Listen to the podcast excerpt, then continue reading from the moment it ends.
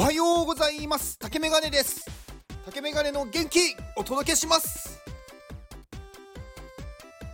毎日お昼にあのゴミ拾いしてるんですけど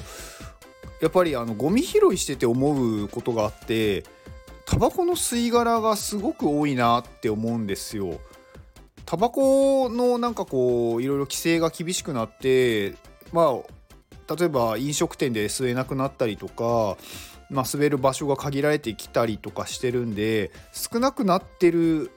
にもかかわらずでもタバコのゴミってなくならないんですよね。やっぱり路上にすごい捨ててある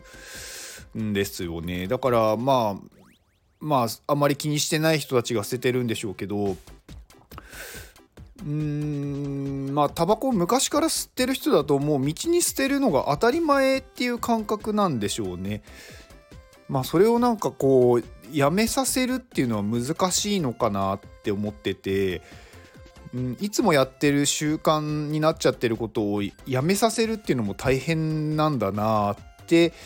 思いましたまあだから違う形やめさせるのではなくまあここに捨てるんだよみたいなのがうまく伝わればいいのになって思いましたなんか前になんか見たのでなんかそういうゴミ箱専用のゴミ箱でなんかそこなんだっけななんかペットボトルとかでなんかそこに捨てるとなんかこうくじができるみたいな。だから今までその辺にポイ捨てしてた人たちがそのゴミ箱にあえてペットボトルを持ってきて捨てるようになったっていうのがあってまあ確かにそういうのって、まあ、ゴミ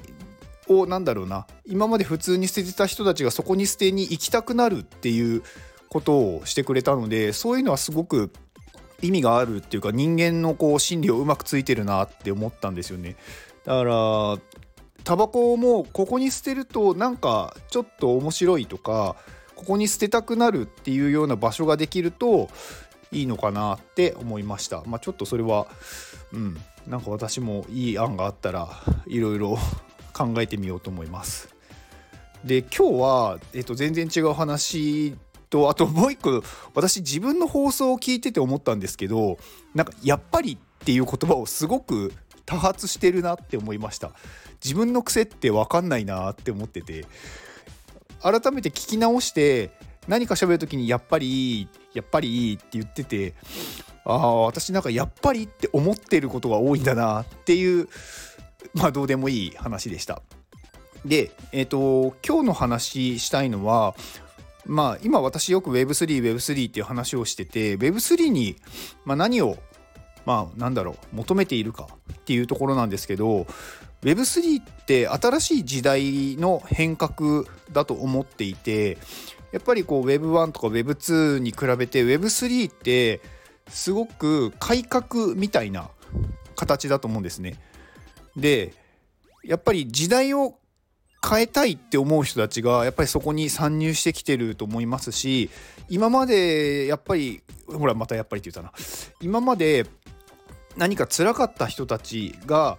よりそういう人たちを減らしたいとか自分がやっぱり辛いっていう状態から抜け出したいっていう人たちが来てると思うんですよ。でこの改革ってすごく大変だと思っててやっぱり歴史を見ても、うん、すごくなんだろうな簡単にはいかないものじゃないですか。でやっぱりこうマハトマ・ガンディとかキング牧師とか坂本龍馬とか歴史に名を残している改革者本当に今までの常識を覆すというかまあ既得権益に対してものすごいうんなんだろうな権力に対してこうそれに批判否定するというかその抗うというかそれじゃおかしいっていうことを本当に突きつけるだからそういう気持ちがある人っていうのはやっぱり応援したくなるんですよね。でやっぱりあのこの Web3 に関しても結構どう思ってるかって人それぞれなんですけど、まあ、そこでやっぱりビジネスを成功させようって思ってる人たちもいるのは当然あの分かりますしまあ、そこに対して世の中を良くしていこうっていう人もいると思うんですよ。で私はできるだけその世の中を良くしていこうっていう人たちが注目される状態にしたいって思っててで私が一人すごい尊敬してるのがやっぱりあのカネリンさんなんですね。でカネリンさんの思考っていうか考えて未来に対してなんだろうな希望をちゃんと与えようっ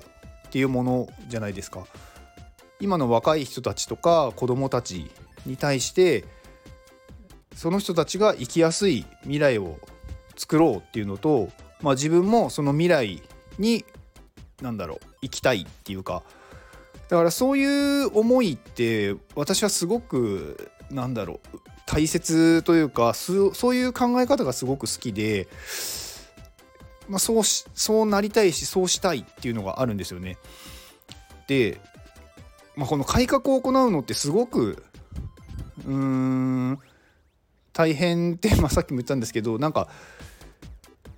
ある人の言葉で改革者はみんな不幸であるっていう言葉があって、まあ、だから改革をしてした人っていうのはみんな必ず叩かれて否定されてでひどい人に関しては本当に殺されたりするわけじゃないですか。それでも改革したいって思ってる人ってなんかすごいなって思っててやっぱりそういう人に私はなんかこう感情を動かされるんですよね。でなんかこうやりたいけどまあそうなるのを待ってるっていうのはあんまりいいことじゃないなと思ってていつまでもまだ早いまだ早いって何かしようと思っても言われると思うんですよ周りからは。でもまだ早いっていつまでたってもその時期は来ないんですよね。だから今やるしかないんですよ。で既得権益を崩すっていうのはすごく大変なので何かこう例えば時代が変わる時ってやっぱり新しい技術が出た時とか何かが起こった時なのでこの Web3 っていうものがこのブロックチェーンっていう技術でいろいろとこう新しいものが生まれた時にやっぱりこう戦うことが必要で新しくそういうものに対していち早く情報をキャッチしてそれをどううまく使っていくかっていうことを考えて行動する。だから既得権益に対して同じ戦い方をしてももう勝てないので新しい技術を使ってその人たちが手をつける前にそれを先行してしまう。でうん誰か一人だけとか特定の人だけが幸せになるのではなくそれをみんなに分配できるような構造に先にしてしまうっていうのが大切なんだって思いました。だから私はカネリンさんを応援してます、まあ、カネリンさんなんていうのはあの、まあ、Web3 とかの業界で、まあ、今先導して走ってくれている、まあ、あのメディア DAO っていう DAO を作ってるまあ、ファウンダーの人立ち上げた人ですねで、まあ、私はそこのメディア DAO にも所属してますしまあメディア DAO とはまた別でカネリンさんがよりなんだろうな熱意を込めて活動しているカネリンラボっていうところにも所属してます。で、まあ、そこにいる人たちってやっぱりみんなそういう思いがあってなんかこう世の中を良くしたいとか改革したいって思ってる人たちだって思ってるのですごくいばいいばしなんて言うんだろうな。気持ちいいんですよね。みんなが。だからそういうところでやっぱりよく、まあ、世の中を良くしていきたいなって 思いました。なんか話がちょっとまとまらないで申し訳ないんですけど。まあ私はカネリンさんを尊敬しているっていうお話でした。はい。では今日これを聞いてくれているあなたに幸せが訪れますように。行動の後にあるのは成功や失敗ではなく結果です。だから安心して行動しましょう。あなたが行動できるように元気をお届けします。元気